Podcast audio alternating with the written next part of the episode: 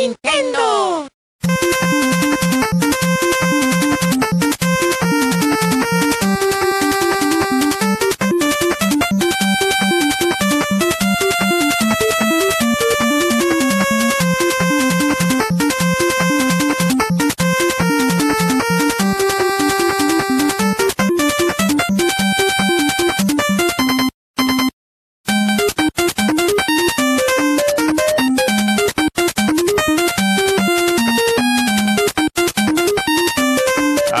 IGN's offices in San Francisco, welcome to Nintendo Voice Chat. I am your host, Jose Otero. Uh, with me this week, Brian Altano. I like how you do that, by the way. It sounds like we're uh, coming in live from like a, a radio tower somewhere. yeah, it's all for my ego. That's Yeah. what it is. All right. and uh, joining us this week, very special guest, Stephen Lin. Great. No, it's great to be here. Thank you very much. So Hi, Stephen. fo- Hey, What's how up? you doing? yeah, for folks who don't know who Stephen is, Stephen uh, is uh, currently works at Gree. He's a Yes. GM there. Uh, but more importantly, the reason we asked Stephen to be here was because Stephen is actually a collector. Um, very much like a guest we had on the show a few uh, weeks ago, Mike Mika. Stephen has a very special, rare collection of amazing stuff. Some of it is actually on the table right now, and we're going to spend some time talking about. Um, and it, it's I can't wait to hear your stories, sort of as someone who is dedicated to not just collecting but preservation and making sure that this stuff sort of finds its place in the you know in, in museums and whatnot. yeah, I'm happy to share those stories. And you know, I heard the podcast with Mike, and happy to contribute here. And you're like, I could beat that guy. I can beat that guy. oh yeah, what? Well, I don't have the you know prototypes for the for the carts. Sure. uh, but you know, I can I can try. yeah. Okay. No, fair enough. All right. So uh, let's start with a little bit of news this week. So uh, first, really quickly, let's begin with uh, the biggest story actually this week was about uh, Dan Adelman. So Nintendo of America's indie boss, uh, who's been with the company nine years, uh, quit on Monday, or I guess he quit Friday, but announced on Monday that he had left the company Yeah. and he would start using his Twitter account again. Uh, for those who don't know what the big deal was, but why he was off Twitter, apparently, um, you know, there was a bit of tension and conflict because, uh, you know, as part of a bigger corporate company, you know, he had agreed with something that wasn't on message and apparently was recommended to not tweet as much. It was the region locking, right? Yes, Yeah. it was a region locking issue, which, uh, you know, if you know what region locking is, it is basically locking, you know, a device to a region like America has games that only play in that region, they don't play in Europe or in Japan, etc. Yeah. It's kind of an old practice. No one no one really does it as much anymore. No, and I think he just said, "I feel your pain." Was Yeah, He just commiserated with someone complaining about it. Well, it's it's, it's went odd to me because I remember like growing up, you you know you would buy a Nintendo system or really most consoles, and you'd read about stuff that was happening overseas, and you'd like, I really want to get that game. And Yeah, you you'd got get- excited. You'd hunt down these really crazy magazines that would have this like import page in the back. GameFan. Yeah, yeah, yeah. yeah. Oh, yeah. And there'd be this phone number, and it would be like, oh, you can get you, you know uh, a game that's like two Final Fantasies before the one you have now. And then you saw the price tag and It was, said, like a it was like hundred dollars or hundred ten dollars because games weren't cheap back then either. Um, regular I, uh, regular games were like you know 60 70 80 90 dollars all the time. So you would see something and, you'd go, I want to import that, but I don't know if I'm gonna like. You'd be like, I have a Japanese friend at school, but my mom's not gonna let me uh, have him live with us Right. for the next six months well, more I play. importantly, she's not going to let you spend eighty to hundred no way in dollars hell. on, a, on a way in game. hell. I imported Street Fighter 2 for Yeah. Super Famicom, and in there was instructions on how to break the tabs off so that I could put it in the. Oh, uh, really? Oh, SNES. from the place you had ordered? Yeah. Oh, so wow. It was like, yeah, here's how you how you actually fit this cartridge in So- because it won't. So the- did you take them off? The, you took them off the system itself, right? On the on the Super Yeah, Nintendo. on the Super Nintendo, Yeah. there's two like plastic tabs, and Yes. it said like, oh, you know, you can buy a screwdriver and get it, or you can just take a screwdriver and hammer and like, Yeah, break yeah, them yeah. off, which is what I did. And it feels, I mean, your dad's like, what are you doing? So? I, I wish I would have followed that advice. So there was uh, I grew up in the Bronx, and uh, there's this uh, strip of stores um, called Fordham Road where uh, there is an occasional mom and pop video game store that would have an import section. Yeah. And they had like a, I think the game it was at the time. I was really into Dragon Ball Z, so it was like Dragon Ball Z Super Butoden three or something like that. One of the fighting games, which they're ridiculous. But anyway. I did not realize that you can just rip the tabs out of Super Nintendo, and so I just burned holes in the cartridge instead for Oh, the tab. side. Yeah, well, you know, a soldering iron will make those Yeah. notches. oh well, I didn't have a soldering Oh, iron. I made It good was with like a hammer, a screwdriver. It just I It made was a the mess. same thing. on Shavings the, everywhere. The N64 was. The, I think they flipped the script where Yeah. instead of having the the tabs on in the system, they put They them on on the the cart. on the on the cart. Right. And I had imported a cart, and I got it, and I was just like, dunk. Damn it. and I started looking it up online, and like you know, bear in mind, online back then was like twelve sites. IGN was one of them somehow. Um, It's like news groups. is yeah, it was like news groups and that- BBSs and That's all that right, stuff like that, or B- uh, bulletin boards. And I, I took my mom. My mom was an architect, and I stole her X-Acto blade, and I sat there for like two hours one afternoon, just Whittling sawing- whittling off these little plastic corners, like these little little bricks, and then you shoved it in there, and it worked. And you're like, God damn it! Why would I even have to do this? All right.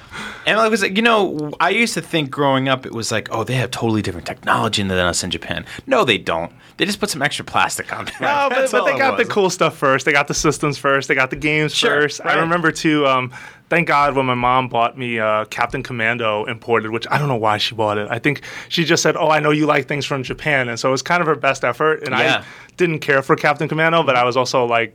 I, I didn't want to show that, so I was like, "Oh no, that's fine, that's great." But she got me an adapter, which was more important. So I was like, Oh, the "Great, Honeybee Famicom Oh, adapter. yeah, yeah, yeah. yeah, Yeah. it's just the cartridge in the cartridge, and Right. then you just Yep. pop it in, and you're good." The Sonic Um, and Knuckles joint. so yeah, it, Yeah. it came. Yeah, pretty much Yeah. the Tower of Power. You can build that. Um, but anyway, that, that's sort of a quick recap of what region locking has led us to do. Yes. Um, whereas today, uh, I guess because of like digital sales, if you want to be there day and date, I guess uh, like one thing I did right before I got this job is I bought an import 3DS uh, from Japan. So you know, because of an eShop, I can buy things, but unfortunately, that's all that'll play, right? And Right. or you have to import cartridges to like Play-Asia or something.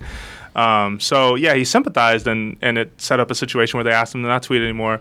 He's gone now. He wants to do more of biz development, which is smart, I think, because indies sort of need that support, right? I mean, uh, you know, as, as someone who works with uh, a company that sort of handles video games or, or makes games, like, I mean. Does that make sense, sort of, to you? Like, just having sort of a biz dev guy who can help drive a product like that. Yeah, I mean, we we're a bigger publisher, um, especially in Asia. So uh, Uh. you know, we have kind of that distribution and everything else. Um, for the indies, we do work with a lot of them, um, and in you know some cases we'll do investments or we'll have PMs work with the, with their group, um, really just to show them the ropes. Yeah. Um, especially on the mobile side, so it's kind of the wild west. I think um, on the console side, you know, you have people who very creative, uh, but they need to understand. Excuse me, the uh, the business part. Um, or you know, here are some things that you might need to do to change that design in order to fit the market that you're trying to target. Yeah. Yeah. Yeah. Yeah, so I mean, it's a win for indies because someone with that much experience. I mean, uh, Dan's history, he came from the original Xbox, I believe. He worked at Microsoft for a while. And then he, uh, I think he was a part of Xbox Live. And then he went to Nintendo and he's been there for nine years. Yeah. And in nine years, there has been change. Remember when, when uh, sort of WiiWare started?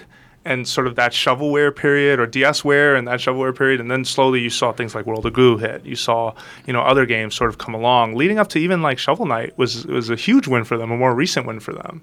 Um, and there's some policy changes. There's some important ones that he helped bring about. One of them being one that we were just laughing about right before we started recording. In order, uh, there was a time where in order to be a Nintendo independent developer, you had to work uh, anywhere but your home. You had to Yeah. basically work in an office. You had to have an office, and they were doing things like Google Street Viewing to make sure that it was an actual office when you put in What? your address and things That's- It was that. someone's job to do that. yeah, Like an indie cop. yeah, That seems so unnecessary. yeah. I mean, Yeah. it's like I mean, why regulate where ideas come from, right? I mean, Yeah. Yeah. And more importantly, uh, I, I guess it was their bid to try and deal with established developers, but I don't think they realized some established developers. That trend really started, I want to say, you know, mid to late 2000, where like people, you know, sort of left big companies. You know, guys like Jools who left big companies to start Yeah. Renegade Kid, start their own Absolutely. thing, and then they found, hey, we can be just as effective making a game working remotely, and everyone works from home. Well, I'm curious to see if this leads to more independent titles um, going to the Nintendo platform now that he doesn't have to stay on message on everything. So he can really tell them how it really is, um, work with developers and say, all right, well, if you want to do, you know, Wii U or, or WiiWare, here's probably the best way to do it rather than whatever the script said um, Yeah. Nintendo. Yeah, and I think it's probably you know it's it's obviously a big loss for Nintendo, but Yeah. it's also um, he did pave a lot of roads for them. So uh, hopefully they they find someone or they themselves take sort of take the baton from here and keep it going. I don't think this means the end of indies on Wii U. I do think that there there's going to be some bridges that needs mending. Yeah, and stuff and, like and he said but- as much too. He said like you know there's there's a good team there who's still sort of Yeah. fighting the good fight for this. So yeah, no, I agree with both points.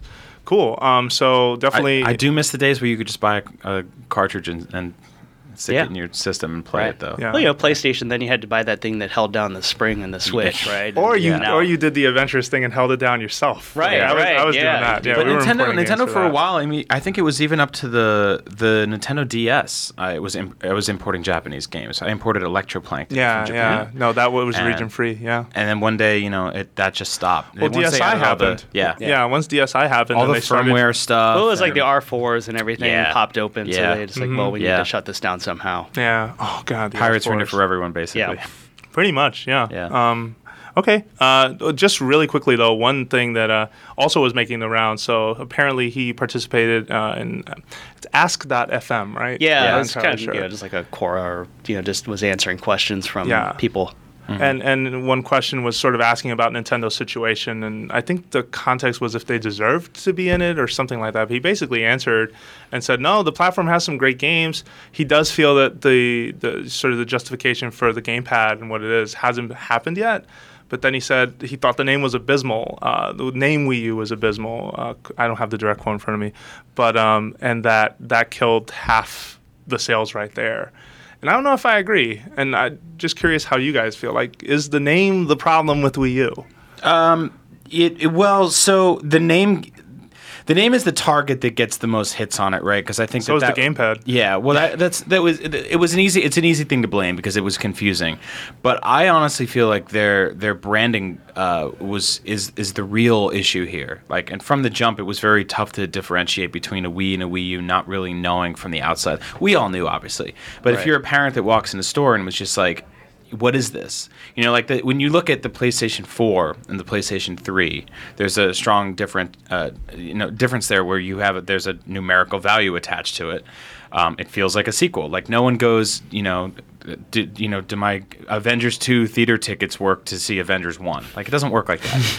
but people saw the Wii U and they're like, I don't know what this means because you know we're in this era now where you know your your your iPhone it changes every single year, but sometimes it's like a five or a 5S, and sometimes it's like a 4G or whatever, and you know little little things like that, and like what accessories work, what what what doesn't, like does my charger still work, does my does this still work, do all my apps carry over? Does my Pe- Bose speaker that I spent like five hundred dollars on still work? Answer no. Yeah. Um, a lot of a lot of things are up in the air like that now, and I don't think they really nailed that. And in their commercials for the Wii U, they showed people playing with Wii remotes, and it just further confuse things. So the Wii U is a bad name. I'll give it that. It's one we all got used to now. It's fine.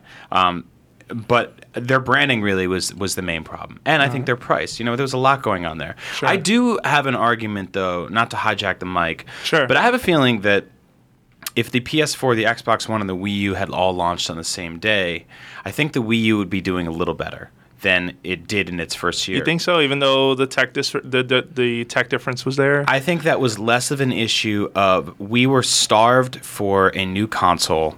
The Wii U came out and it wasn't as new as we wanted it to be. And then the PS4 and the Xbox One came out and those weren't as new as we wanted them to be either.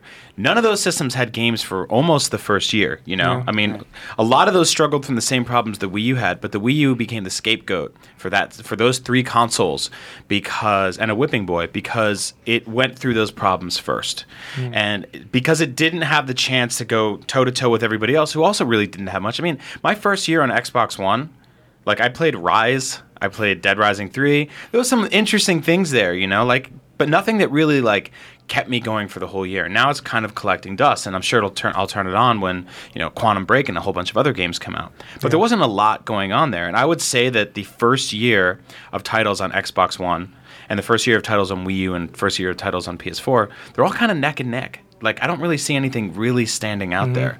But the Wii U got the brunt of all the hatred from everybody because it was the first one out the gate, and we wanted something new. We were starved for something after eight years with the same old systems, and here we are. what do you think, Steven? Yeah, well, the Wii U is um, the name is a problem, but it's not their biggest problem. And Yeah. I would agree that yeah, a lot of it was the branding. They didn't even show the system when they announced it. They showed the the uh, gamepad, and that was about it. And like, oh, in that box under the TV is the actual box, and we couldn't tell if it was a Wii that was sitting underneath the tel- Yeah. television. Um, you know, game support has been bad. I think it's interesting you bring up if it came out at the same time as the Xbox One and the PS4. And this is going to be a bad comparison, but it's kind of like the when the TurboGrafx 16 or Turbo Duo was part of the conversation. Yeah. Um, you were talking about, hey, here's Super Nintendo, here's Sega Genesis, and here's this third system, the TurboGrafx, and we're kind of putting we're, we're doing comparisons and putting it in there, even though it's a very different system and doesn't have nearly the same power. Yeah. Um, But you know, there's there's much more awareness, and now all you hear is Xbox One and, and PS4, and so you know. Wii U pops in every once in a while um, as part of the conversation. It is odd how uh, after the NES, the Super NES, the N64, the GameCube, and the Wii, which was five of the most striking, incredible uh, physical console designs I've ever seen. They came out with the Wii U, where the actual console itself is such an afterthought. I Yeah. mean, that uh, to me, I, I'm you know, I'm a I'm an adult. I take my consoles, I put them in an entertainment center, I close the doors on them. Sometimes I open them up to let them breathe. Like my PS4 is loud as hell, it gets hot in there. Um, but I don't. It's it's sort of secondary to me. But then I saw the console design for the Xbox One and the PS4, and I'm like, these are really slick and really well thought out. And with One's Nintendo, a big VCR, the other is a sleek, futuristic yeah, uh, yeah. thing. But with Nintendo, um, and I'm not saying the Xbox One is gorgeous or anything, but a little more work was put into that. Mm-hmm. No, I than the agree. Wii U. You- when you when Wii you see a just kind Wii of U rounded on- off. Yeah, it's right? just Yeah, this you see it on a shelf and it's it's sort of simple, but it's painfully simple. You almost Right. want it to look a little different, and it- Right. and when and especially when you see it side by side with a Wii, you could almost confuse the two. I mean, the minute you see one doesn't have round edges and one does, you know, oh, I know what that is. But I- when you see circular ads where someone puts a Wii U gamepad next to an effing w- a Wii, you go, Yeah. oh, like they got that wrong. Yeah. I mean, I, I think the Wii, uh, you know, it's a cheap trick. They put it on this little plastic skateboard ramp, Right. But it looks so slick. How it was just like, oh, like it's popping out, and it's on this angle, and you walk in a room, and it's vertical, and it's white, and you're like, there's something very, really special about this. Came with the vertical stand. Yeah, yeah. all like, I mean, there was a lot of cool stuff going on there. And with the Wii U, it was sort of just like, here's this fat box, hide it wherever you want to hide it. Right. Just put it out of sight. But Yeah. focus on the gamepad. And Yeah, I, I- I think that was kind of a Yeah, mistake. I, I would focus their problems more on it just being a software problem, where I do feel like from month to month, I'm still just not having enough games to play. And I work in media where, you know, we're usually flooded with things to do. And when I, you know, when I notice, granted, I'll play my Nintendo games for a long time, but I just started playing Mario Kart 8 again uh, this week, actually, Mm-hmm. for the first time in a while. And I was like, wow, I haven't used the system in a bit.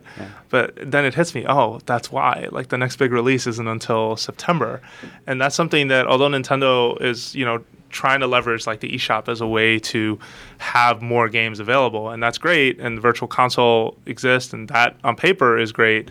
Um, it's just still not coming into alignment for me. Yeah. I mean, uh, but that's uh, that's why the indie stuff is so important because the indie stuff is what pads out your your your big tentpole events throughout the year, right? And I mean, I'm I'm playing The Last of Us on PS4 right now, and that's great.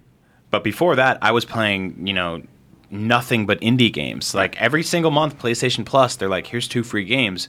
And it's games like Fez, it's games like Road Not Taken, it's games like Doki Doki Universe or whatever. Mm-hmm. Like these are not games that people are like rushing to stores to get. When when people write lists of all the best games coming to consoles, these are not the games people talk about. Yeah. But these are the games that should be on Wii U Yep. because that's the type of thing that is sort of synonymous with keeping people playing your console in the months there aren't a new Mario and there aren't a new Zelda Yeah. game. You know, Even uh, if you look at uh, at one point, and we'll probably end with this point, but uh, Microsoft turned having really strong indie titles in the summer into an event. It was the summer of Yeah, Summer arcade, Arcade, Yeah. right. and for the most part, it typically delivered. I think maybe last year was the first year I didn't hear quite as much buzz Yeah. come Yeah. out of it. But when you thought of like, okay, they let off with Braid, and then they went into something else, and they went into something else, and all those games were rad. Castle Crashers another year, I think. I'm, I'm Shadow Complex. yeah, Yeah. another great example. Um, there were just really good offerings there, and they, and turning it into an event and turning that into the story really helped get people excited. Whereas, oh, this really good game is out is not quite the same story. Yeah. and it's not quite the same focus. and I think there's like it. It's kind of like.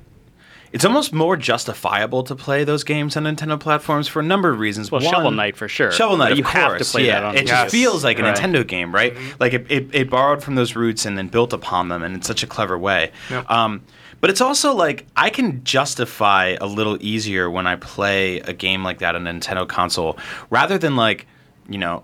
You bought a four hundred dollar or five hundred dollar supercomputer console to play a thousand and one spikes that looks like an NES game. Yep. I mean, that's a little. That's a harder pill to swallow. Granted, games are games and games are fun, and Yeah, I love. I don't. I love games of of all calibers. A good game is a good game no matter where you play it. But some yes, people, you know, if you bought if you bought this system to show it off to people of what it can do, and your you know your people, friends or neighbors are coming over, check out what the PS4 can do. It can play 1001 any Thousand and One Spikes. plays NES games in HD. Right. All right. Okay. So uh, moving on, there is an update coming to Mario Kart 8, and not one Mercedes, not two Mercedes, but three Mercedes Benz. That's it's that Dr. Mario money. As, Yeah. uh, as, Yes. as, It's like an uh, episode of the Real. Housewives. It is. Um, so let's see. Mercedes car DLC and game update will launch August 27th, same date as Japan. So this is gonna. It looks like it's gonna be a global uh, deal. So uh, let's see. It's the GLA 1934 W25 Silver Arrow Formula. And a Mercedes-Benz new compact SUV. Oh no, that's the GLA. Oh, and there's a Roadster sports Right. car. That's it. The 1957 300 SL.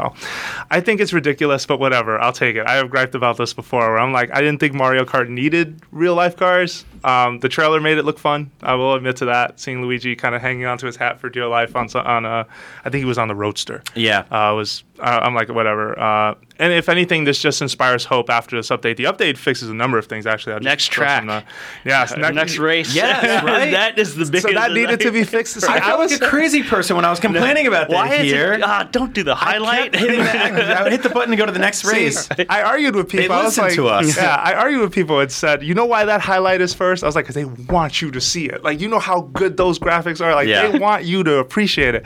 But after your fifth or tenth time accidentally hitting next highlight instead of next race. I get why people got angry. Right. So those two switch. Uh, there's going to be stat tracking now, so you're going to be able to see how many coins you have. Maybe win loss. Win loss is going to be atrocious for some of us, Brian. And uh, let's see. You can also save your last cart customization, or you can edit other people's highlight reels. So Yeah. if Brian ever updates, uh, uploads a highlight reel Yeah. on Wii U, which I've been waiting for, just to see what kind of skills the man light reel. has, Right. Yeah, um, I can then take it and edit it. This and- is uh this is all really cool stuff because it's like I, I feel like Nintendo Nintendo games are finally growing Mm-hmm. and not like growing up, but I mean like they're they're evolving post release, which was never a thing. If you look at the last Mario Kart game on consoles, Mario Kart Wii, they it, it came out and it was like it's mostly broken.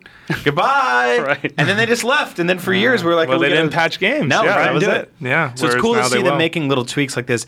If it has to come with Mercedes cars, I'm okay with that. I think I still think Well, it's you're not li- paying for it, You're not. right? You're not Yeah. paying No. for it. No, it's a little fine. ridiculous. I think that they they patch this stuff in post launch is okay. If if Mario Kart 9 comes with like a Mitsubishi Wiggler or like a, a Nissan Lakitu Cloud, I'm gonna have problems with that because that's like that's a little too much for me. But Mm. I don't know. I think the dichotomy between these like a, a you know a baby carriage with with giant tires going up against a, a, a real car like a Mercedes. A It's just- GLA? It's, Yeah. funny to me, man. It's just funny to me to Okay. see a, a dinosaur driving a Mercedes. Yeah. I mean, I, I, I think is I never look at the cart anyway. Yeah. I'm mostly worried about what's flying at me and one position and Yep. everything else. So it's probably going to get lost in the noise.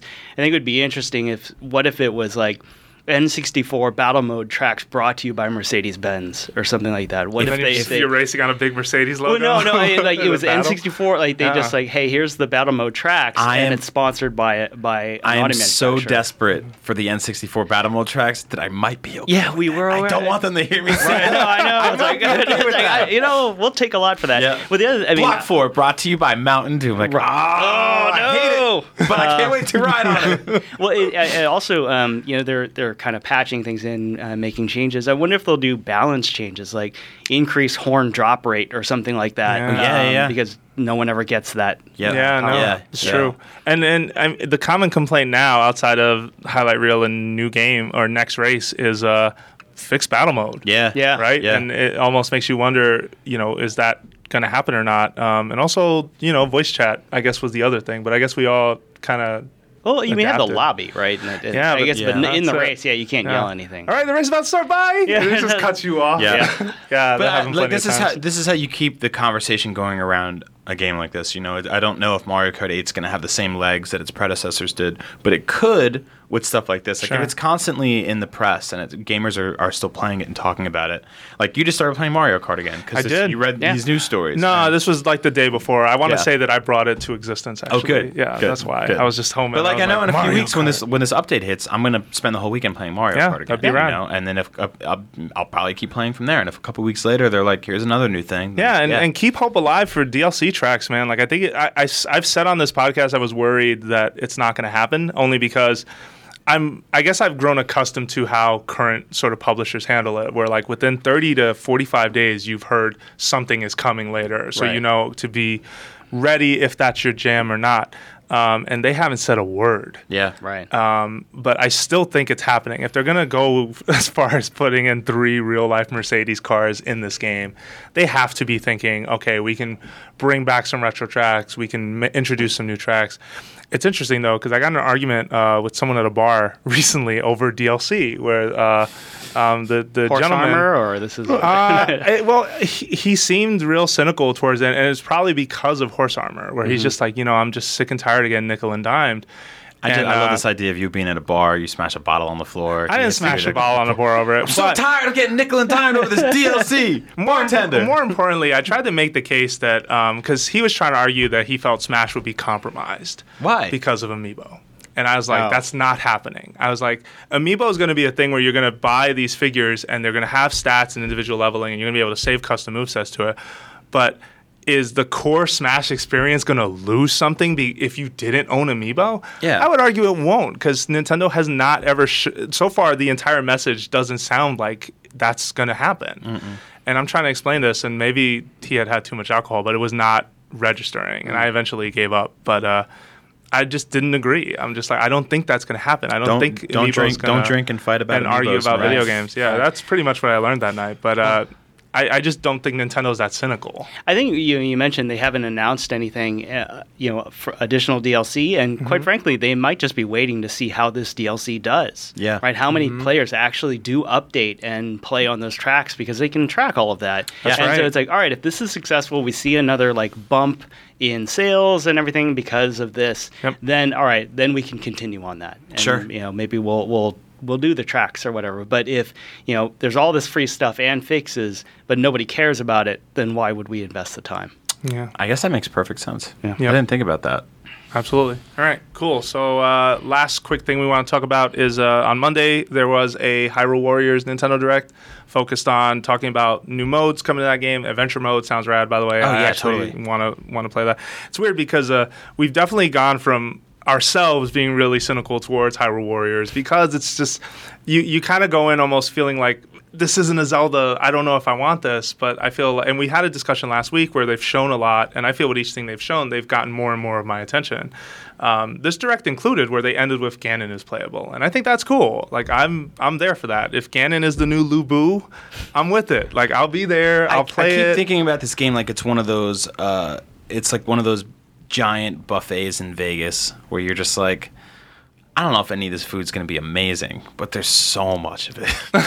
Yeah, it's like, yeah, everywhere you you gotta turn- try it, right? Yeah, you- yeah. but you got to try it because it's like you turn over the corner here and you're like, oh, they got a sushi bar, they got pizza over here. There's, oh, there's so much food. I got to try it all. Right. Um, and it's just like you know, this is I keep saying this is like this mixtape of Zelda fan service. It's really Yeah, awesome. But see it's not stuff. a Zelda game. And if you're listening to this podcast griping over that this is somehow related to Zelda, let it go. Like I think once you do that, you may actually like start to realize like, okay, this is an action game that is totally just that Zelda fan service. And if you buy into that, great, that's for you. If you don't, stay the hell away from it. like that's Dragon it. Quest Rocket Slime or something like this Yeah. offshoot. or Yeah, yeah, yeah. I, I always say it was like, you know, this game got a lot of heat when it was the only Zelda console game we knew was happening. Right. And then Zelda for Wii U was shown, and it was like, oh, okay, well, yeah. I'll you know I'll play this while I wait for that. Like Right. if this was the only thing on the on the table right now, then yeah, I'd be I'd be a little irked. But right now I'm like, cool. I get to play some weird Zelda action spin-off this fall, and then next year I get to play Zelda for Wii U. Hopefully, fingers crossed. You get to play Yeah. something new this fall. Yeah. That's the amazing. thing. Exactly. Oh man, Right. uh, Captain Toad, yeah, that Yep. Hyrule Warriors. There's going to be plenty of stuff too, so it'll be interesting. All right, well, we've hit that point in the show. We're going to take a quick break, and when we come back, we're going to spend uh, a lot of time talking to Steven about his collection, some of the things he brought in and uh, some of his stories, tips, and advice. More when we come back.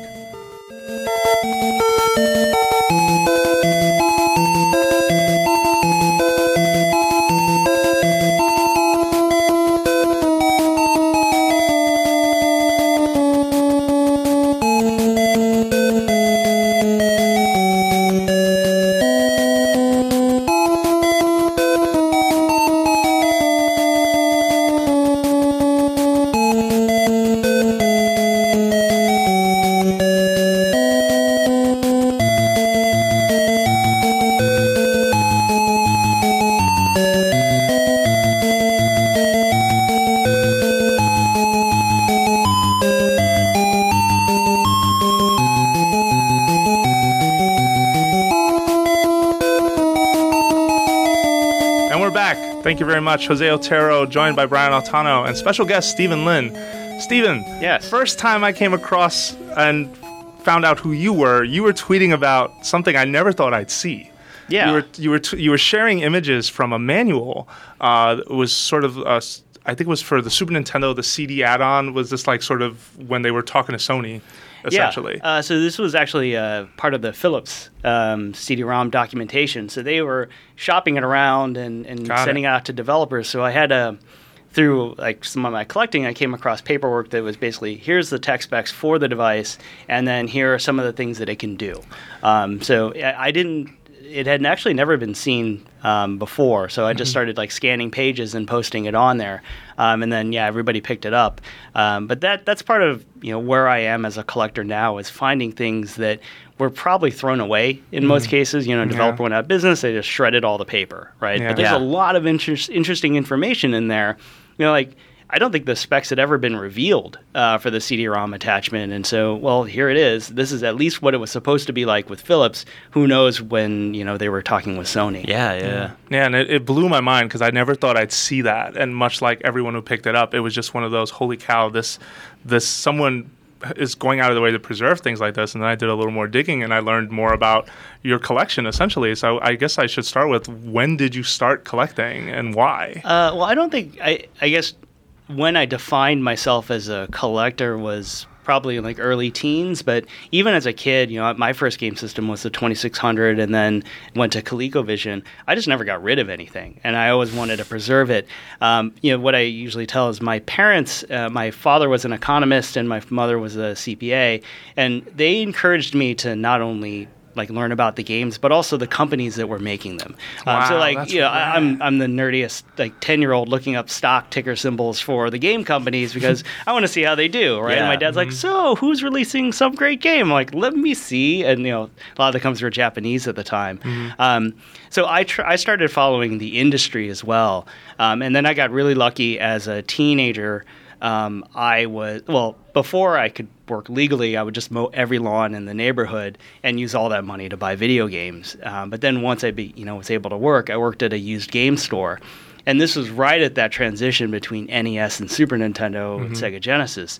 So everybody was trading in all their old NES stuff. Oh, man, and yeah. the, the key for me was we had our trade-in list, which was the first time I'd ever seen a full list of every game that probably came out for the NES. Um, and Oh, so, that's great. Yeah, Yeah. so there was something I could actually check off because Yeah. up until then it was just you know you go to the Toys R Us giant wall and like okay yeah, I got to pull these tags, but then I was like all right here's something that I have and I can actually like look in inventory in other stores um, and just start picking them up. So When that- when I bought my NES, it came with a book. Yeah. that, uh, I don't know if you know The Player's Guide. The It's- player's yeah, guide. yeah. And that was the closest I had to this sort of like uh, anthology of having any idea of how many games were on the system. But then Japan and Europe had opened up entire new worlds to that. So yeah. Well, that- he had the trade-in lists in, in like EGM and all those other magazines. Like those Yeah. were helpful. Um, and then once I had a full list, like, it was like, all right, now I got to start ticking these off. So that became your personal. Checklist. Yeah, that became my personal That's checklist, rad. right? And, and it, sometimes there's things that nowadays you're like, why did you know, I saw stadium events? I'm like, I already have that one.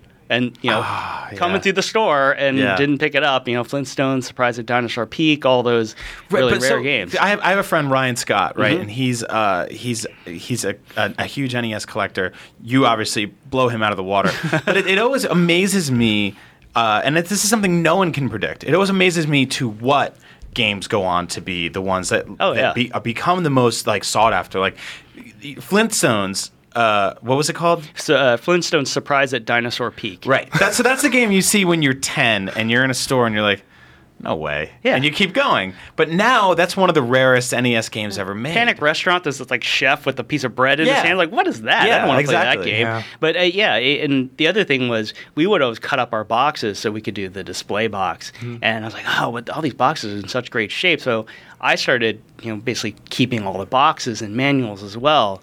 Um, and so it's from then that I basically became a complete in box collector. Uh, and then that just continued, right? Like Yeah. I, there was ebb and flow, you know, when I got out of college, not a whole lot of money, or even in college.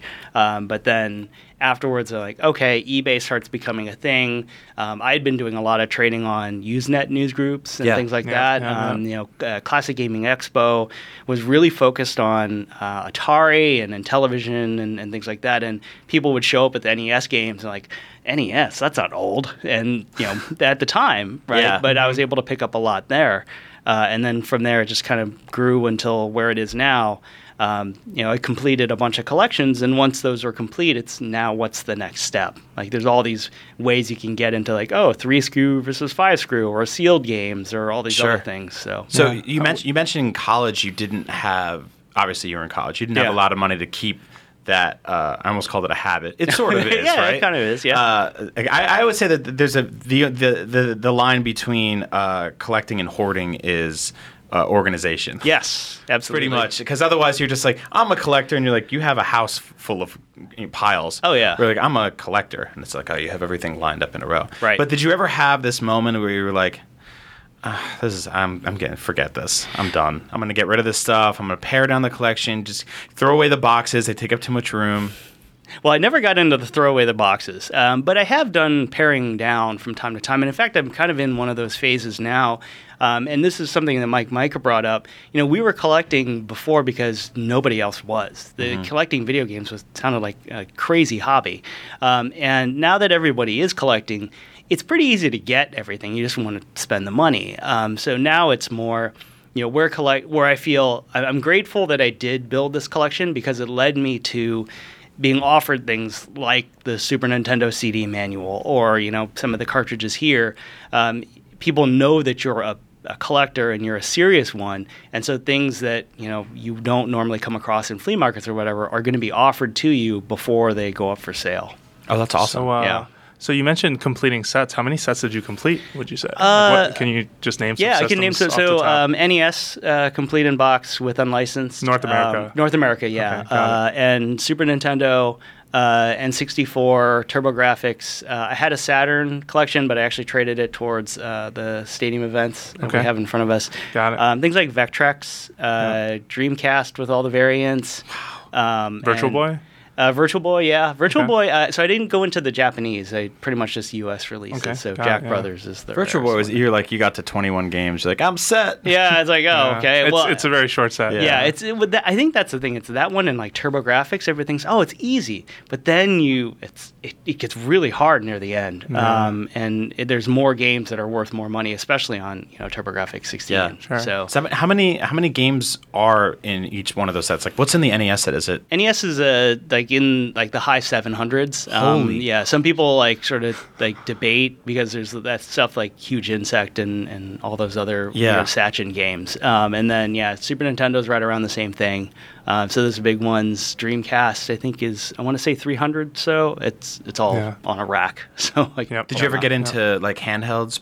Yeah. So uh, oh yeah, com- uh, Game and Watch. I have all of those. Um, with Wait, boxes. what? Really? Every ga- Yeah. Wait, so how many in the U.S.? Wait, Uh, well, U.S. the- or the- it- Japanese? It's or- kind of a mix, right? It's Okay, more like a say. representation of each one, and the hardest one is obviously the Super Mario Brothers contest. That's right.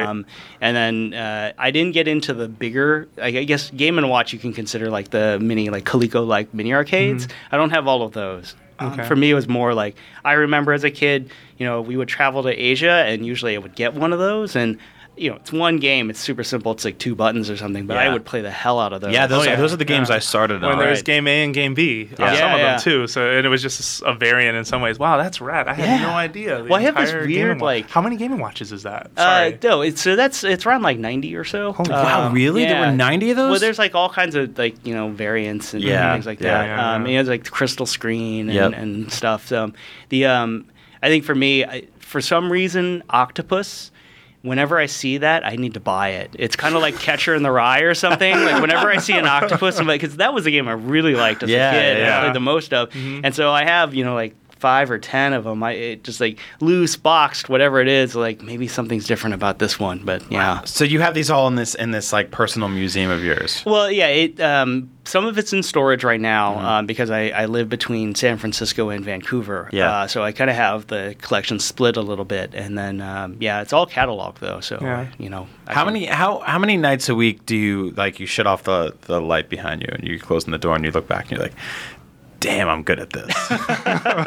yeah, it's so you know, closing the gate on storage. Yeah, yeah, it's yeah. like, oh, you know, this is th- there. I think it's when. Um, I come across something new, Mm-hmm. um, and it's really exciting because you know early on I was like, "Oh, I don't have this game." It's like a checklist, but ne- once there's no checklist, then it's like finding that next collecting high gets harder and harder. Yeah, right? It's like, oh, you got to find something that doesn't exist, and it gets to the point now where you know I would wake up at four o'clock in the morning so I could phone bid on auctions that were happening live in Paris, Yeah. um, and and you know figuring out the euro U.S. conversion and stuff like that. Sure. Uh, but uh, you know, like I said, right now there's less that I'm kind of picking up, and more of you know seeing what what comes out. Uh, someone announces they have a prototype. If they want to sell it, I'll try to buy that and dump it. Um, is, is kind of the big thing that I'm into right now. I just I love that uh, your parents were involved in sort of setting you some, somewhat on this track. I mean, and they were kind of encouraging you to learn more about the industry. Which well, his dad was you getting that. stock market tips out of it. Yeah, yeah, exactly. Well, Yeah, really? it was like, Do you like Lisa the think? Greek, right? I'm like, oh, you should buy these these companies. Um, you know, it, it was it was a big thing. But yeah, Yeah. it- it's you know they're kind of cheap. And then I think it was like more industry, and that's you know nowadays uh, you know read Blake Blake's book uh, Mm-hmm. and and a bunch of you know meeting some of these people. You know, I worked with Bernie Stolar at Google. Yeah. and I was like, wow, That's the I remember when you did these things, and like, why did you get fired the day before the Dreamcast came out, Yeah. and things like that. Yeah, yeah, yeah. You get to hear all these stories, and, and so it's knowing the personalities and the people, the creators of these Yeah. things, not just like, oh, I want to buy this cartridge. Absolutely, yeah. Wow. So, uh, what are what are some that you have missed out on? The ones that got away. The ones that got away, uh, well, they didn't get away for very long. Uh, He's like the Indiana Jones yeah, of video. yeah, yeah. No, it, it belongs to. Yeah, I got Belloq. You know, the ship blew up, but I still got my closed, NWC. we'll, we'll meet again. Yeah, yeah, pretty much. Right, right. Yeah, you didn't win this time, kid. And, Mm-hmm. know, but um, I, I think when I was uh, when I was starting off collecting, uh, there were things that were outrageous to me. Like for instance, the Nintendo World Championships. Which is sitting on this yeah, table which is sitting on the table, so the gray. Yeah. Um, Yeah. So I was a semifinalist actually in the competition No um, in Cleveland, Ohio. Okay. And I lost on the stage to you know one of the guys who went to to um, Hollywood, Mm-hmm. and it always bugged me because you know I kind of froze up on Tetris and was like no, the, all games like I love Tetris, Yeah. and so I knew that uh, you know through Usenet and everything, I knew that these carts had gone out. But there was really no seller's market, right? There, there was the guy who tracked down the golds, which we can get into in a bit. Sure. Um, but uh, you know, I knew the cartridge was floating out, and so a year or so after I graduated college, I was like, I, I want to buy one of these. And one of them showed up on eBay, and I'm like, oh my gosh, it's already up to like six hundred dollars. This is a ridiculous amount of money. I can't believe I'm thinking about spending this much money on an NES game. And I ended up putting in. I think I tried to snipe it. Like twelve hundred dollars, which at I the hate time, snipers. I know, yeah, Oh, well, that's this you? Is, I, it, uh, yeah, It's a I- it's totally me, by the way. Yeah, I, I'm not going to deny him it. every time. Yeah, it's me every time. That's how I get this stuff. Um, God, you, oh, I'm going to put in a bid, and someone can just see if they. No, No, I know. No, no, it, none was, of that. it was pathetic thinking. I Like. I want, I'm in it to win it. Um, so, I, you know, I put in a and I lost. And there was that moment of seeing, you know, the timer tick down and seeing you lost and like, okay, I just put in this insane bid for a Nintendo game and I didn't get it. Like, what do I need to do to get one of these? And um, it was after that, you know, I kind of tracked them, and I did end up end up um, getting one from another collector that I had for a very long time. Um, but then uh, Heather Martin, who uh, was the one of the female semifinalists, um, put hers up for sale, and I, I liked the provenance in her story. Um, plus, the cart was in better condition. Okay. So I ended up picking up this one, and then um, I donated the the one I had to Child's Play, and they auctioned it at the uh. Child's Play. So wait, which auction. one was hers? It's the Uh, hers, yes, it's the gray. So So, how did she get it exactly? she like, was won it given so to she, oh. yeah, she was Oh. actually a finalist. Okay. and they handed her the cartridge. So what happened was when the co- competition ended, um, I think it was like Thor and a couple other parents where Mm-hmm. That's they were like, "Hey, um, we should like get one of these cartridges." Yeah. Like, okay, sure. So they gave out the 90 to the finalists there, and that's where the 90 number comes from. When everyone says there's 90 gray cartridges, Mm-hmm. um, there's there's definitely more. Right, because they, they broke down during the course of this road tour, right, from New York to California, um, and serial numbers go all the way up into like the 300s or so. Oh wow. Yeah, so th- there's definitely more now. Whether or not they were all destroyed and not working, the the best theory is that they did, you know, the 90 they gave out, and then they took whatever was left working, and then made the golds for the Nintendo Power competi- uh, con- contest. Okay. And this is number 81. I'm Yeah. just reading it for folks right here. Um, so, the, what's the story with the gold one then? The gold Nintendo World Championship cartridge. It's the same thing. Yeah, it's same the same game, game. Yeah, yeah. Yeah. Um, so th- I mean, it's I guess people call it like sort of the holy grail of collecting. Um, it's a Nintendo Power contest that ran after uh, Nintendo World Championships, and they said, hey, you know, enter to win um, one of these cartridges. And the I think the picture in the ad shows like a red label with the NWC logo on it, um, but this is the actual one they gave out, which is. I mean, I don't know how well this is going to show up on, on camera, but it, it looks like someone cut it out of a piece of paper, you know, with an X-Acto knife and used a glue stick to stick it on there, right? That's that's they and- totally did. Yeah, True, which they yeah. totally did, right? Yeah, it was Uh, like a leftover I, Zelda I gold remember cart. that contest by the way because I got every issue of Nintendo Power. I, Right. I remember that distinctly because I had I had a friend uh, in school that came back one weekend and he had the Nintendo World Championships hat on. Right. That they gave out to you know whoever got however far you had to get in that tournament Right. to get a hat, or they gave it to everyone who was there. I don't remember. he might have just been lying to me. Right. Um, but he said he made it pretty far, and I remember being really geeked out, and a bunch of kids in school were just like, "What's that? That's dumb." And I'm like, Yeah. "You don't understand." Yeah, It's- well, it's it's even the quality of the print. It's not really that. No, it's yeah, not. I It's mean, it's- very low res. Like, Yeah. you- like take a closer look. yeah, at that's that. like Yeah. early generation inkjet. It looked like it. It, it Yeah. looks like it was printed out on an NES. Yeah, yeah, right, right. Yeah, yeah, they had It's the really loom, awesome. and then they Yeah. had yeah the Yeah, printer attachment. yeah. Um, but yeah, so this is. Uh, you know, tw- they made they released 26 of them, and then uh, the way that these got out to collectors is there was one very specific collector um, who,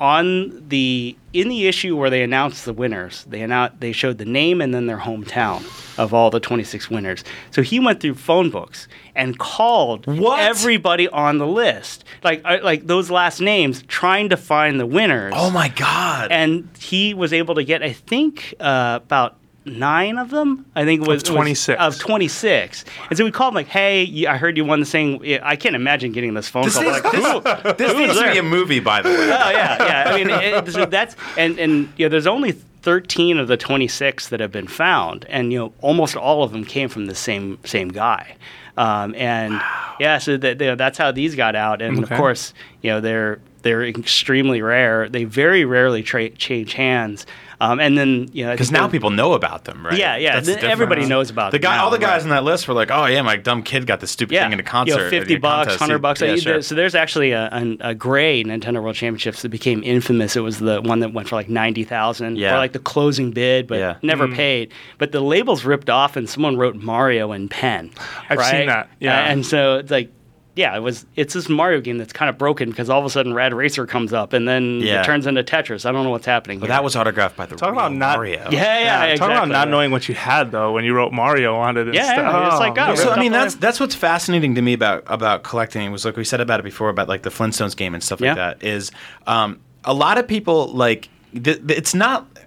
It's not like somebody buying like the rarest, el- you know, elephant tusk in the world, or it's Right. like this ornate gold uh, piece of furniture that you know was t- toiled away thousands of hours. Like stadium events, right here, it has a price tag stuck on the side that says Yeah. ten ninety nine. yes, right. that's Yeah. right. Yeah, Yeah, you saw I that. love that part of my stadium it's, event. it's so awesome. Yeah. I, I, re- I really think that's fascinating. Yeah. That it's not it's not like this is you know something that thousands of people worked on for thousands of hours. This is something that's just like it just existed in very such a small quantity. It was very uh, special to a what, very small group of Nintendo people. game sold for ten ninety nine? Well, this is so. This was from a rental store. Okay. Uh, so there's a So sticker that's on the back. rental yeah. sticker Well, price, no, uh, yeah. yeah. so they they sold off their inventory. Got but yeah, it. I mean that's a good point because uh, in video games, and this is the thing that's kind of annoying, and some people think, well, this might lead to a crash or whatever, is the most expen- in most cases, the most expensive games are the rarest and also the worst. Yeah. Right. And so it's like, like GI Joe number two in the comics. That comic was terrible, but Yeah. it would like rose in price.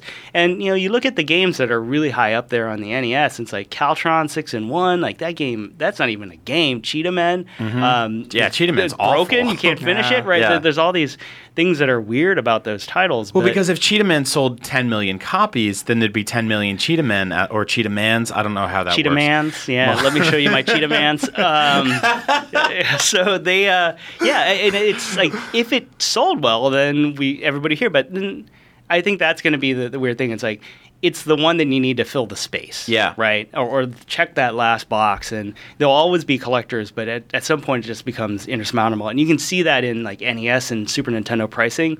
You know, they'll all they'll be the thing that's really expensive. Whatever's two or three steps away from that Mm-hmm. will start rising too because um, people are like oh i can't get like mountain bike racer speed racer on super nintendo i'm gonna go for The next best yeah thing. super turrican 2 Yeah. Mm-hmm. or something right and so you kind of keep moving down the list and then you see these like spikes because people are like oh i thought i could get bonks on nes cheap and now it's $800 like Yeah. what happened Yeah. right Yeah. So uh, I'm curious why some of the um, some of your collection didn't dip over to buying Japanese versions of some of these games. Like Mega Man 4, for example, Yeah. there are only eight carts in existence that are gold for Right. the people who won the Make a Boss champion like competition they had.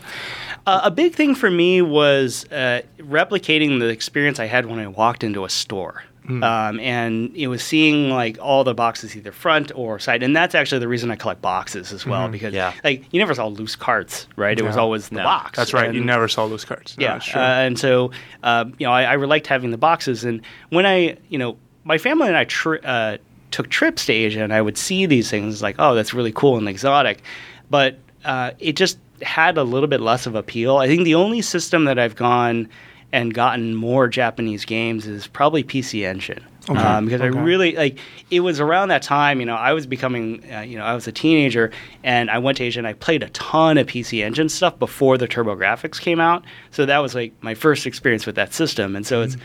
you know, finding Darius Alpha and, and, and the really rare like special editions. Sure. Um, I'll get those. But then, yeah, um, you know, for Famicom, I'll pick, you know, I got Punch Out, like the the Gold, gold Punch card. Out. Yeah. and there's a fun like story that. behind that one. How did that one come into existence again? I think I forget. That was a a contest. That was also a contest. Yeah. Yeah. Um, okay. But yeah, so you know, I have I have some of that stuff. Um, but yeah. trying to complete full collections or anything on in Japan, I you know, there's a language barrier as well. I, Right. I find it I find it very fascinating, and I completely agree about the the uh, the sort of uh, putting putting the box art on a pedestal because it it, it is sort of a lost art now. Yeah. and I do feel, and you know, I you know we work for IGN, and uh, to find out if a game's good or bad, you come here and you read about it, and may, maybe you read a review, maybe you formulate your own opinion because we've got thousands of hours of media and trailers and screenshots and previews to read and watch and stuff like that.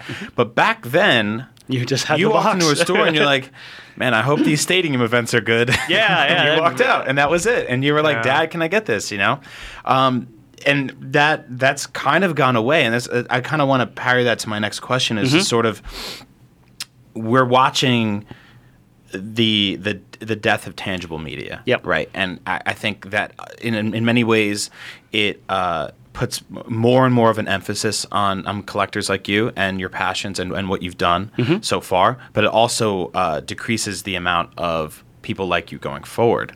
Right. Um, and I do see uh, there's two sides to the coin when something like Earthbound comes out for the Wii U, right? It comes out for the Virtual Console. Um, obviously, there's an entire generation of people who have never played that game before who are going to play it for the very first time. But the collector's market suddenly takes a hit, or does it? Like, what is the impact on on things like that happening? Uh, so Earthbound did take a little bit of a hit. Um, you saw kind of some of the values drop, uh, especially cart only. I think that's the one thing, and um, we saw this in the Atari market uh, early on, where everything complete in box and loose was going up like crazy, and then those people aged out of collecting. Yeah. I think that you know you have the in your 30s, like I have disposable income, I really want to get whatever. You know, I hear some people it's like, oh, my first system was an N64, I'm like, or a PlayStation. I'm like, oh my god, how We old am interview I? people like that yeah, here. It's right, Yeah, terrifying. and it's like, oh wow, that's crazy. Um, but then, you know, it, then they age out, and so what usually stays up near the top of the market are the really rare things and the complete things, and everything that's loose sort of drops off. And so I think you saw that with Earthbound. There was no way other way to play it except for an emulator. Yeah. And it's like, okay, now I can I can play it, you know, on the system. Um, it's interesting you make bring up the the switch to digital because um, I switched a while ago. The last disc I actually bought was The Last of Us. I thought it was kind of a good Yeah. last CD to buy, um, but everything I bought since then is digital. Um, You know, most collector's editions really aren't collector's editions anymore. You know, they'll still do mass print runs. Yep. Um, and so, like, you know, I, I'm fine with it being digital. I actually like seeing people play these games. Um, you know, for me, games is not collecting games isn't really an investment. So I'm in a different, I'm in a very different place from a lot of collectors. Where you know, like if something comes out and it drops the market, or like they find a huge, huge palette of Earthbounds, like I'm not going to be devastated by that because Sure. more people will play it. Yeah. Um, but I think for some people, like looking at these things like an investment, I, I always tell people don't do that. So this is this is a personal conquest for you, basically. Yeah, you know, I, Yeah, I really wanted, cool. yeah, I wanted to have these, and, and uh, you know, we are talking before the the show. Um, the vast majority of my collection is going to be donated to the Video Game History Museum, um, Strong Museum of Play, especially the Yes. paper stuff. Mm-hmm. Uh, Library of Congress is doing some interesting things, especially with like they just announced the Duke Nukem PSP source code they just came Yeah. across. Um, so it's stuff like that, um, and you know, I'll, I'll sell things like here and there uh, at game conventions, and more just talking with people and seeing Yeah. what their passions are. No, that's fascinating. Yeah. That's I mean, I feel like the uh, the you know the the Simpsons comic book guy is sort of the he's the the bad stereotype that ruined it for a lot of collectors. But you know, as we can see today, they're Yeah. you're not all like that. well, it's Yeah. it's really competitive. I think now, you know, uh, we kind of moving it to how you are, how to be a collector now. Mm-hmm. You know, the thing for me that was a huge benefit that doesn't really work as well now is everybody knew I collected games, and so I would just get people calling me up like, "Oh, I got this big box of games. Do you want it?" And you know, they would just hand over this box of games, or you know, I, I had the means to be able to buy out people who were getting out of collecting. You, know, you mentioned like the collect the collector versus hoarder. Yeah. I've definitely bought um, collections that were crazy. Like that one I call the collection of best intentions, and the reason I call it that is an entire garage full of bins, just all bins of systems and games. And I opened up a bin, and all it was, it was I think thirty Atari Fifty Two Hundreds in this ginormous bin, and like, all six, stacked. six rats. Well, no, yeah, like dead skeletons. but the thing was, on every one was this piece of uh, masking tape that said what was wrong with the system. So at one point, he was thinking, "I will repair these systems. I will rehabilitate them." The intentions. Oh. Yeah, All right. and, Yeah, and- yeah, yeah, but yeah. never got around to it, right? and course, so it's 'cause just that's impossible. Yeah, Okay. eh, why and why would you do that Yeah. for a fifty two hundred? So Yeah. I think that you eh, if people know that you're a collector, things will probably come your way, right? And now there's a lot more, so there's going to be a lot more competition on that. Um, but I think it's it's still good advice, right? Letting people know that you collect, um, because now. Because of things like Twitter and, and you know my participation in news groups, people will offer me stuff that we've never seen for sale before. Okay. So How? Uh, so let's go through a few more Yeah, of these. How sure. did you acquire this stadium events? Uh, so Stadium Events was my uh, my white whale for a long time. It was the last game I needed for Okay. NES. For a complete yeah, NES, for a complete 700 in box, right? In Because I had Everything but this. See, Yeah, I had CID. everything boxed except for this, and so um, I knew someone who had it, uh, and I basically just made him a, uh, an offer. Uh, Yeah. and I said, hey, you know, this is the last one I need. Here's uh, here's a dollar amount, and then like sell it to me, right? And we did some negotiation. And so, on average, what do stadium events go for these days? Uh, complete in box it hasn't really been sold in a while. Um, I think the discussion was somewhere in like the fifteen thousand to seventeen thousand range. I mean, the box is really hard to find, and Yeah. the cart alone has been jumping faster than I expected. I think it was you know just a year or two ago it was you know thirteen hundred dollar cart. Now it's hitting like three thousand. So um, yeah, I mean that's a lot to pay for a piece of cardboard, but it was also not out for very long. So. Yeah. I also really respect that you are the complete in box guy versus I've always thought carts alone are just the worst way to go. And you see Yeah. it a lot Yeah. in Japan. I love going to Japan because Japan is very meticulous in terms of quality and the used game shop. Like they right on the front, like you know, I have a friend who will translate, but Yeah. will tell me, hey, like the manual is bent on one page or something like that. Yeah, like oh, yeah. They, grade it. catalog, A, B, C, it, all that stuff is all that stuff. about buying stuff. But um, when I see the cart only, and there's plenty, and there's some people who come over from the west uh, with me who like just oh, cart's good enough. I'm like, no, it's not. I was like, absolutely not. I will you not just play the game, cart. if you just want to play the game, loose is fine, right? Yeah. And and especially like Japanese games, you go to But that's the thing. I never just want to play the game. I want to see the collect. manual. I want to see the inserts. I want to like I. That's why I'm very selective with the games I go after. Right. But I always make sure. Okay, complete in box. Like this is what I want, and then I tell my friend translate that. Right. Yes. Tell I mean, that's yeah, what that's I want. that's part of all of it to me. I, I mean, just even flipping through those manuals is part of it. That you, I Oh, yeah, you yeah. talk about how you Yeah. you know you you buy these games in box because when you're a kid, that's the association you have. Right. And the manual's all part of it, and obviously that's another dead thing these Yeah. days. That doesn't Oh. even exist. When you bought The Last of Us, it probably came with a piece of paper that said, Yeah. you know, it had a picture of a middle finger on it. yeah. It's like, oh, learn how to play. We have a tutorial built into the game. Why would you need a manual, and right? access the yeah. Yeah. so- And you don't or find they out- build in home home like menus, like Right. electronic digital ones. Have you seen those? And that- Actually, it's I do- just I- not like the you don't get this me. like Birdo's a transsexual thing like Yeah. that's in the manuals. Like none of that I, anymore. I do like what Nintendo's doing now with virtual console stuff, where you can kind of go through and flip through the original manuals. Yeah, the Game. Boy, the Game Boy Advance stuff. They've been doing that. The, Yeah. the Oh, developer yeah, app yeah. too. Yeah, Yeah, yeah. there's Which a way to cool. flip through. Yeah, it even has old ads like the Game Boy players in Yeah. there. And I'm just Yeah. wondering if someone's looking at this going, "Mom, what's a Game Boy player?" I don't know. Mom, what's a Game Boy? What's a Game Boy? Yeah, exactly. All right, so you Uh, also have uh, Donkey Kong Country. Uh, what is that? Oh, the competition? Yeah, Yeah, so what's yeah. up with this? one? I, I don't know anything about this. One. All right, so this is a. It was used in PowerFest '94, which is kind of Nintendo's college competition uh, that came later, Yep. and then also used in the Blockbuster Championships too. Uh, so it's kind of an edited version of Donkey Kong Country. A couple levels are missing, but it's five minute timer and it's collect as many points as possible. So it's like bananas and throwing uh, the barrels and things like that. And so on YouTube, you can find like speed runs and distance runs and things like that. Like how far can you get before you know it free- And so what happens at five minutes? It just freezes and you just capture the score. So uh, that was used in the blockbuster competition, and then afterwards. They sold it in the Nintendo Power uh, merch catalog. So I think it was like forty-five dollars um, at the time, and they only made twenty-five hundred of them.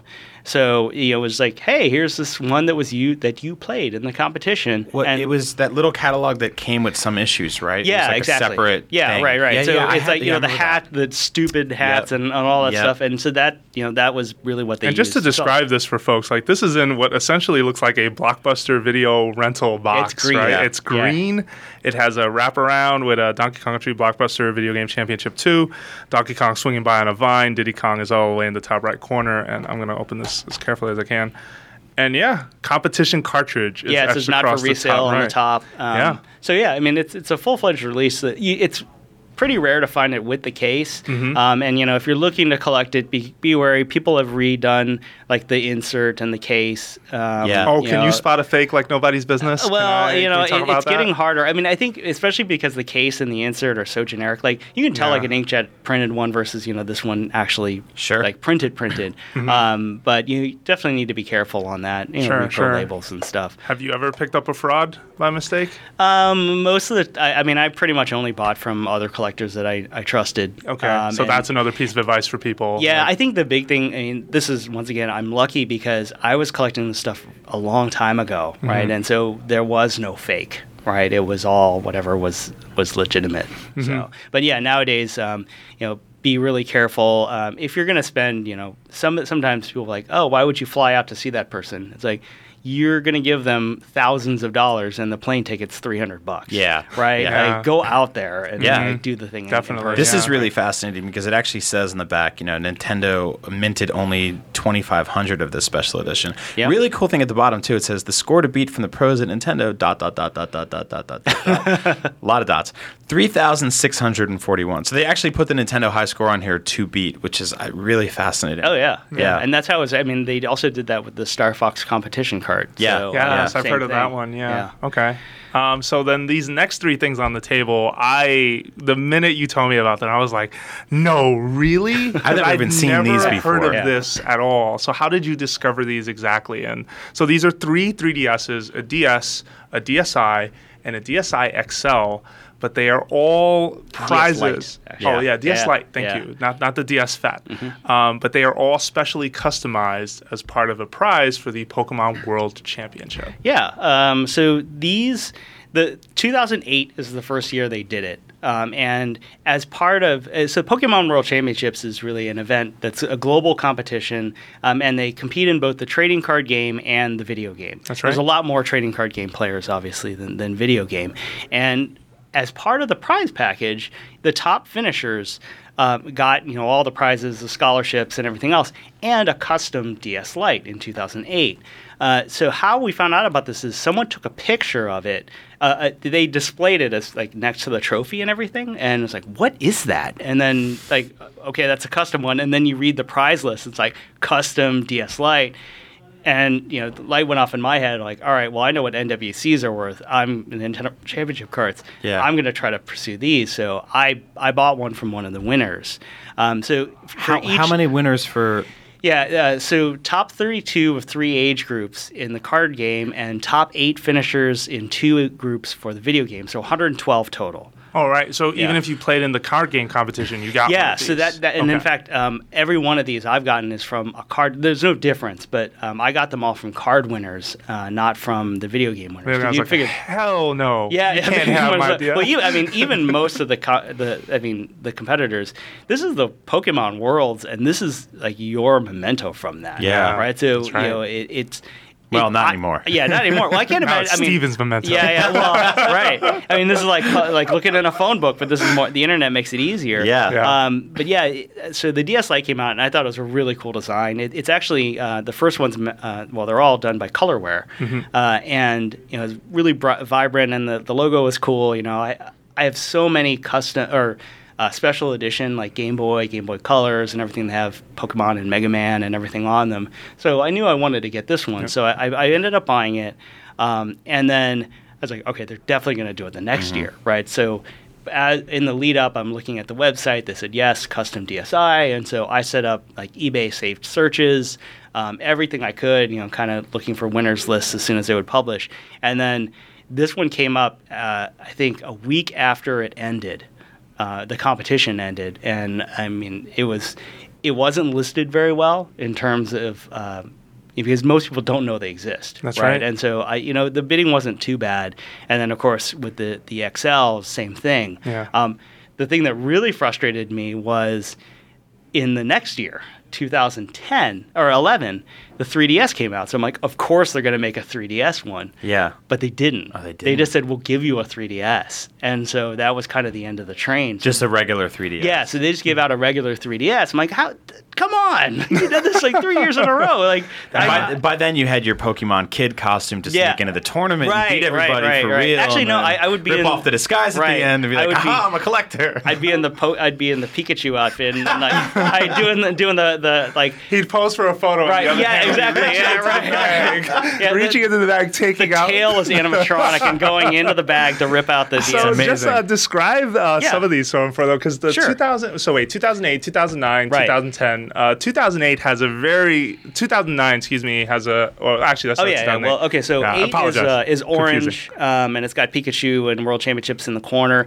Um, when you open it up, it's it's also colors on the Oh, inside. wow. So there's Yeah. white D-pad, white buttons. Um, most of the White inside frames on the screens. Yeah, white Right. frames on the screen. Very, very rad. And I don't know. have I have have we seen this orange in other in other DSs? Like this is one of the we. This orange looks like it's it. So if you can't see it at home, it's basically like a traffic cone orange. It's Yeah. very bright, very Yeah. loud. And it's got a Pikachu in the corner and Pokemon uh, trading card game Yeah. World Championships 2008. Did they write uh, Pokemon video game? No, World no, it says trading card, It says trading yeah. card regardless of who won. Okay. Right. And then so uh, that was the first year they did it. The next year it was in San Diego. So it's a blue and white system. It's a much bigger graphic. It's got uh, Pikachu on a, a, a windsurfing thing. Um, and uh, this, uh, when you open it up, it, it there's two different colors in there. Oh wow! Um, you know what's interesting though, because uh, with the 3DS, I think with the XL in Japan, they're sort of playing around with these Mm-hmm. Yeah, color schemes colors, and right. mixing Mhm. colors and doing like white and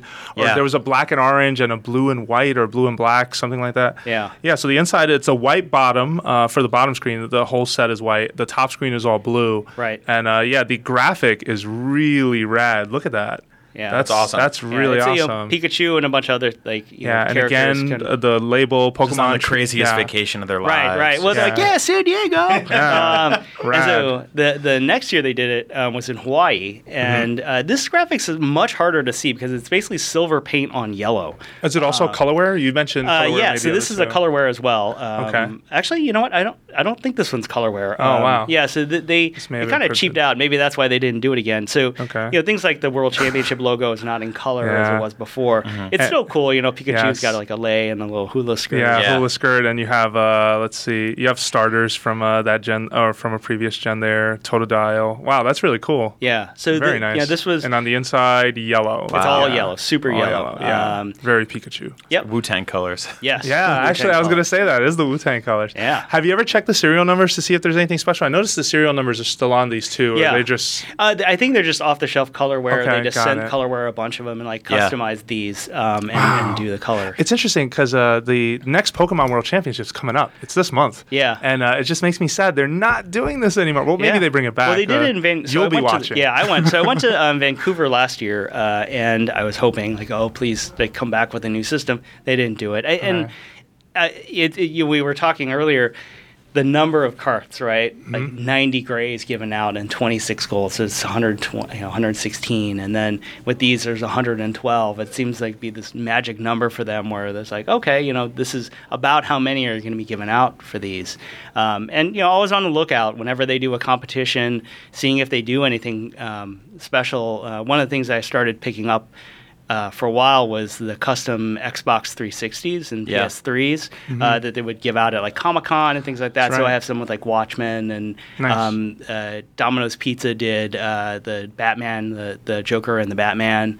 Um, so there's a lot of things. Did you like, stop that? Because I think there were eight custom Xbox Ones at Comic Con two weeks ago, and that. Oh, so I didn't. I don't. I don't have any custom. I have the the white that I made this uh, Xbox One, but I don't have. How'd you get that? There were a bunch that showed up as soon as they gave them out to I don't even know why I'm questioning that team. Yeah, I mean, yeah, I think like, as soon as you see one for now, actually, yeah, the, the at Comic Con they did like yeah they had the Nerdist one and like they were giving out Yeah. a bunch. So I don't ha- I I haven't seen any of those go up yet, um, and I don't think I'm actually going to get them. Mm-hmm. Uh, you know, it's like I, I'm more focused on more of the classic stuff. But yeah, for a long time it was like competition stuff. I think the weirdest 360 I have is uh, one of them given out to Tyreke Evans of the Sacramento Kings. It's by 2K and it's a briefcase, and it opens up and there's a screen and everything inside Wow. there, and it's it's all customized to him. It's all Kings colors, like all the blue and black, Nice. and he, he autographed the top. So, Yeah. Okay. yeah. Through all this uh, collection talk, I guess I never bothered to ask if Yeah. you ever were someone who tried to pursue getting things signed, Uh, I have a a couple signatures. or does uh, that just devalue a lot of things? no! Uh, I mean, it, for me, it, it's very cool to meet like Yeah. the creators of the Just because your collection's very personal. Yeah, so yeah. So I. I mean, I do have stuff. Um, I think the most prized signed thing I have is I have an original Super Mario Brothers uh, box that's autographed by Koji Kondo and uh, Miyamoto. Holy And cow. So yeah, and one's in silver ink, one's in uh, gold ink, and Nice. so they both. Oops, excuse me. Uh, they both really pop out, and Yeah. that that for me is a, a huge. Uh, treasure because you know Yeah, Miyamoto oh, seen it, and you know Miyamoto even drew this little Mario on it, Mm-hmm. and I was it's really really exciting time for me. Very rad. All right. So we're going to take one more quick break, and when we come back, we have one more thing to talk about. Actually, thank you so much, by the way, for bringing in uh, the collection and sharing all this stuff. Uh, actually, really quickly, maybe three Yeah. quick tips for anyone who's sort of looking into collecting. I mean, you've shared a bunch of knowledge so far. Just putting that out there. Mm-hmm. Yeah, uh, I think looking into collecting, obviously letting people know uh, that you're a collector, uh, knowing more than everybody else. Uh, so knowing prices off the top of your head, not having to check your phone, um, because as much as, for instance, even I know about games, sometimes I'll price things wrong, right? And it's sometimes you'll have to go through hundreds of games to find that mispriced game.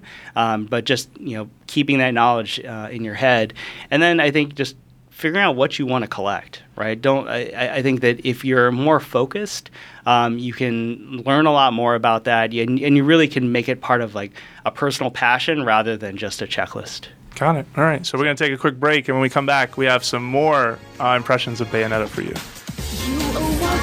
You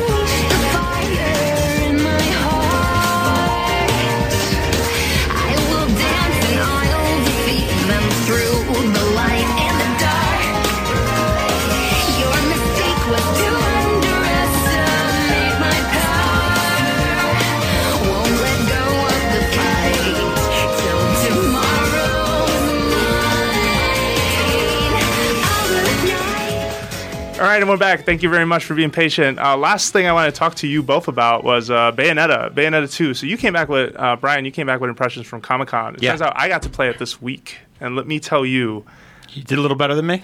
Not just that. Oh, yeah, I got, uh, Got better than Stone. Yeah, yeah, he Hey! got Stone. you heard it. Yes. Oh, that's Come good on, they're stuff. high fiving's right in my face. Uh, I, no, I didn't. first time, you know, I'll be better someday. Just, you know, you don't, you- I love don't the first game. it. I've uh, I've said before, the first Bayonetta I feel was the best uh, character action game of last generation. Yeah Blew the doors off of anything else I thought was really out there. Um, this one, it is it is amazing. I so I got to play through. They let us jump around from chapter one through chapter four. This time they didn't skip cutscenes. They let us actually watch everything. But then they tell you gave us a list of things we are not allowed to tell people that we saw. Um, but I will say that as far as combat fluidity, just outrageous action. Like this game nails it on every front. Like I have not, I've not walked out of a demo that excited in a while. Um, and I don't know if it's just because I'm not attending enough demos, but um, it it really um, it really blew me away in terms of like the scale of the boss fights. In terms of there was this one moment where you're kind of walking through this sleepy town. There's all these muted colors. It's dark. I was showing this clip to Steven. You walk up to the door and it says open and you press the prompt like you do in every game to open it, Yeah. and she kicks down a church to make a bridge. She kicks it once, and a church. it's open now, and she goes across. Uh, but yeah, no, combat wise, I, I I just can't. I, I have I've run out of I can't run out of good things to say about it. That's awesome. Yeah, I'm, I'm really excited for it. And for the same reason that you can go in there and you can be great at it, I'm not great at it, and that's why I want it because I want to improve in it. And I love action games like that that aren't. It didn't feel like it was that punishing. That was it was just like no way, I'm out. There's no way I can handle this. It felt like it was just like the hook was just there enough for me to keep playing it and get better mm-hmm. and better in it, which I think is like it's perfect for a game like that. And I, I actually like I got over not got over, but I guess I got used to the fact that it is completely insane. It's weird how quickly your brain can just be like, "Oh, this is normal now." From going like, "Oh wait, she's fighting people with her hair, and she's a witch, and she's got guns in her feet, and she fights these monsters that she chops." into She's also taking on these like absolutely crazy poses, these sensational poses. Yeah. Almost, I, I mean, it it, it Winking is. a nod to the camera and then yeah, something crazy. Yeah, Yeah, And all she's the fighting time. the most grotesque things you've ever seen. Well, and it's all about performance, and it's like the camera. She is the center of attention at all times, and the camera is capturing every moment of what she's doing, Yeah. and she's completely aware of that. And it's interesting to see a game just sort of toy with that because you're constantly being graded, as we brought up last podcast with you know what happened with you. Um, yeah, we bring that up a lot. we do, yeah, no, we do. Well, no, when it comes out, I'm really, I'm really excited to uh, to play more of it. We have a preview going up on the site. Uh, Steven, you'd played the first game. I mean, are you a big fan as well? or- Yeah, well, I've been trying to stay away from news about the game because I think that's what I really liked about the first one was I didn't know what was coming up, and it's like, oh wow, it's like Afterburner, and like all of a sudden all these like little nods, um, Yes. using Yeah, the yeah. font, like the super hang-on font for the motorcycle scene and things like that. So I, I'm hoping that I'm surprised. You know, I, I saw the the um, Bowser fist come in, in in the remake of the first Bayonetta. I'm like, okay, I need more of that. Like I want more of that, and I don't. I want to be surprised when I'm playing it.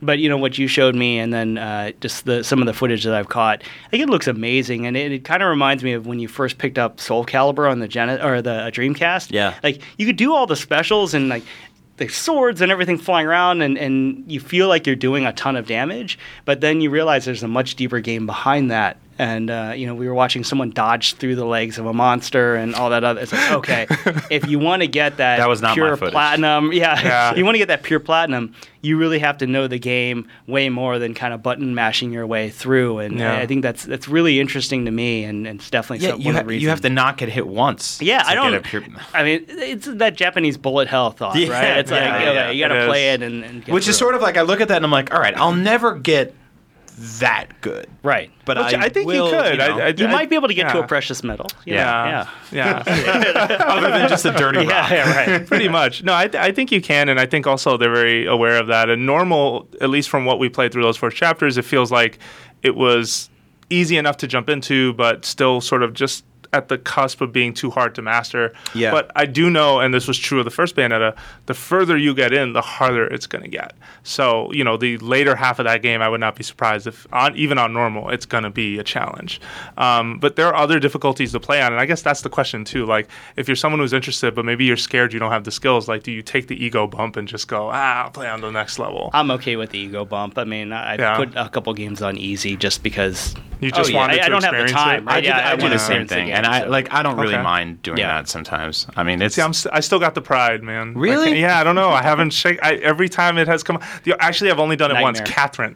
Catherine was the only time that I went down uh, to easy because everyone who I've spoken to said, "Don't play on normal. You're gonna get frustrated. and You're not gonna want to play it anymore." Yeah. And I went through on easy and was able to experience it. But outside of that, I have not done it ever.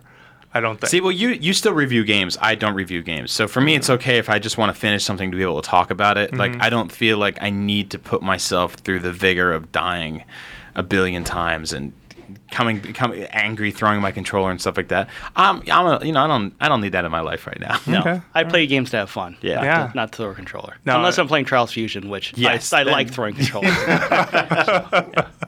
All right, well, there you have it. Thank you very much for listening to Nintendo Voice Chat. We are a weekly podcast on IGN, uh, but we're not the only thing on IGN. We also have great articles, features, news, previews, a lot of video content. You should definitely come check it out. Uh, you can come here to find my Bayonetta preview impressions, uh, and we also have a video preview going up with that as well. Uh, on top of that, if you really su- like and support the show, or even if you just have feedback, either email us at nvc at ign.com or head on over to iTunes and leave us a review. Let us know how we're doing, what you think of the show.